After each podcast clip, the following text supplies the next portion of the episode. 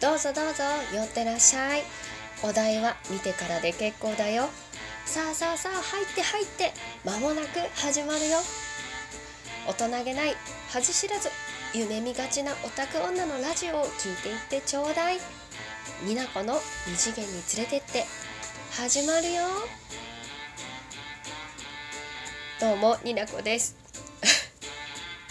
ちょ自分で笑っちゃった。急に何って思った方もいらっしゃると思います。あの大変驚かせてしまい申し訳ございません。あのきちんと冒頭の感じ意味がありますので是非よかったら最後まで聞いていってください。今回あのトークテーマに挙げたい作品の紹介なんですけれども皆さんはそんなに好きじゃないはずなのになぜか心を惹かれるなんてものはございませんでしょうか？なんだか癖になってしまうもの。怖いもの見たさなんて言葉もありますけどホラーとか心霊特集とかのテレビ番組とかチラみたいな 世にも奇妙な物語とかですね。結構なんだろう怖いとかゾッとするっていうのは分かってるのに見ちゃうみたいな。あと中毒性があるもの。今回ご紹介するのは1984年に初版本初版された古い漫画なんですが皆さん「少女椿」ってご存知でしょうか？もしかしたら知ってる方見たことある方いらっしゃるかと思います、えー、丸尾末広さんという漫画家さんの代表作でございます。タッチでいうとレトロタッチで梅津和夫さんの漫画みたいな恐ろしさおどろおどろしさがあるような漫画でございます。この作品は戦後すぐの日本昭和時代の見せ物小屋を舞台にした漫画だ漫画だ 漫画です。で正直ですねこちら私アニメもどっかで少し見たのと漫画もちらって見たことがある程度の知識ではあるんですけれどもまあね結末もうすごく後味が悪いしあの全然ハッピーエンドじゃありません。ジャンルで言うとエログロというカテゴリーに入ります。エロティックでグロテスク。そういった表現が出てきます。描写されます。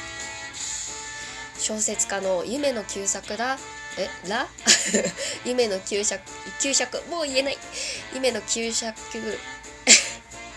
死んだ。私の舌は死んだ。夢の旧作や江戸江戸川乱歩などの影響を受けております。ここからこういった癖の強いお話をしますので、えー、苦手な方は自衛をされてください。よろしくお願いします。まあ、絵のタッチはレトロタッチでその梅津和夫さんみたいな怖いホラー漫画みたいな部分もあるっていうのを先ほどお話ししましたけれどもうん今の現代の倫理倫理観においてアウトな表現がたくさんあります。なので現在入手できるその少女椿の漫画は何度か改訂された改訂版になります。なんか調べれば調べるほどもうえげつない えげつないワード行為エピソードたくさん出てきて私はうひょーってなっておりました。で舞台が偽物小屋ということでうん偽物小屋がわからない方にイメージしやすい感じで言うと奇妙なものを見せるサーカスっていう感じかな。ヘルタースケルターを見たことある方は最後にエリカ様がこう真っ赤な真っ赤な映像の中出てくるようなシーンがあったと思うんですけどあんな感じに近いような遠いような。そう。でこの見せ物小屋ですね今日本に一つしか残ってなかった気がする。私調べ。で先ほど冒頭の何て言うか客寄せの掛け声に戻るんですけど話はあれが見せ物小屋で、えー、客寄せする時にこう掛ける声をかけられるお客さんに対して言われる単価と呼ばれる呼び込み工場あの口に上って書いて工場であります。えーとまあ、お題は見てからで結構だよっていうなのでシステムとしては入る時はお金を払わないで入って見て終わった時にお金を払っていくスタイルだそうです。有名な見せ物小屋のまあショーとしてはヘビ女が一番有名なんじゃないかなって私は思います。この見せ物はですね昭和感がすごくあるしこれ昭和感って言っていいのかな。やっぱりどこかセクシーでも怖いみたいな。グロテスクっていうような感じだと思います。私もちょ生で見せ物小屋に行ったことはないんで行ってみたいな。でもなんかやっぱ怖いなっていうような印象ですね。そういった昔からそういう文化として根付いていた見せ物小屋が舞台です。主人公のみどりちゃんかっぱ頭ですごい可愛らしいお人形さんみたいかなって私は思うんですけどお人形さんみたいなみどりちゃん可愛いんですけどこの子ね幸薄系女子なんです。全然幸せになれないんですよ。もう本当にかわいそうなんて簡単な言葉じゃもうね表現しきれないと私は思います。このみどりちゃん戦後すぐっていうこともあって両親を2人とも確か亡くしてるんじゃないかな。で行くところがなくなったみどりちゃんを拾ったのがこの見せ物小屋赤猫座っていう見せ物小屋の団長。でまあ連れてこられたに近いんじゃないかな。買われたみたいな感じかな。行くところがねないみどりちゃんはこの結局見せ物小屋で働きながら学校には通えないしなんか辛く当たられるし他の芸人さんたちに。なんか今までね触れ合ったことのないこう人たちとやっていくっていうストレスだったりとかもあるのにさらにすごくなんかいじめみたいなことを受けたり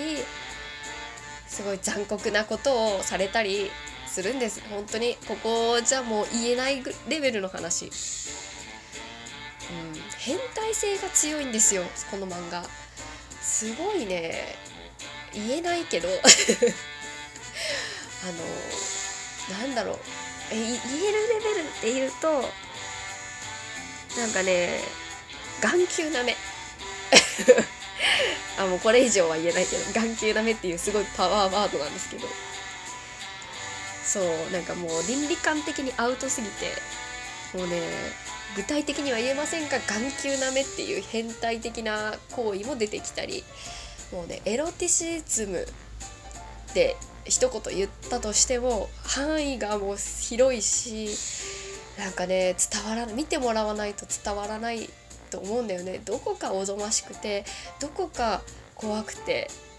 もうね嫌なんですよ気持ち的に見てて。嫌な気持ちになるんですけどなんだろうねどこか儚くてどこか美しさを感じるんですこの作品。私がね勝手に思うんですけど。なんだろうな。エキセントリックな色気っていうかこう作二次元作品において悪女とかって絶対悪いことしてるのになんだか魅了されるじゃないですか。あんな感覚に近いかなと思います。なのでもし少しでもご興味持った方は是非手に取っていただきたいな。多分ね遊べる本屋さんのフェフェヴァンガードとかに置いてた気がする。でもま改訂版ですけどね。もう倫理的にアウトすぎて。だいぶ、ま、マイルドにはなってると思います。でこの作品の好きな、まあ、点というか、まあ、いろいろ話してきましたけれどもこの作品結構のちもう作品としてすごく終わり方とかも本当に幻何が幻で何が現実かもわからないような解釈は読者に任せますみたいなスタイルではあるんですけれどもやはり見ている人を虜にするそんな作品なのでえー、時代が変わってこれを見ていた世代の人たちがクリエイターになっていって影響を受けたこの作品にこうなんか尊敬リスペクトを感じて次自分の作品にちょっと取り入れてたりするようなちょっとね得意な作品であるんですけどで私が調べていった中ですごく驚いたのがあの筋肉少女隊っていうバンドがあるんですけれどもこのバンドが分かる方はちょっとお年私よりも上かもしれない「あのどこへでも行ける切手」っていう曲があるんですけどこの曲の歌詞は曲、うん、歌詞はその少女椿のみどりちゃんをモデルとして書かれた曲らしいんですけどこの曲を聴いた方がいます。あるアニメのアニメーターさんかな？キャラクターデザイナーの方かな？すいませんそこ調べが足りないんですけどこの「どこへでも行ける歌詞切手」歌詞じゃない「どこへでも行ける切手」という曲を聴いて歌詞を見てそこからインスピレーションを受けて生まれたキャラクターがおります。エヴァンゲリオンの綾波レイだそうです。なのでなんだろうな。一つのまあ人を選ぶような作品ではあるんですけれども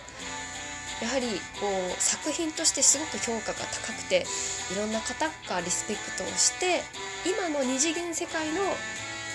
柱となってる作品を作り上げた一部になってるような素敵な作品だと私は思います。すごいですよね。なんか知らんかったんで調べててああほん本当にそうそう言われたらそうだわみたいな歌詞調べてもそう思いました。ぱりこう一つの作品は未来につながってるなーなんてちょっといい感じで終わらせていただきたいと思います。はい。最後まで聞いていただいてありがとうございました。また次回お会いしましょう。になこでした。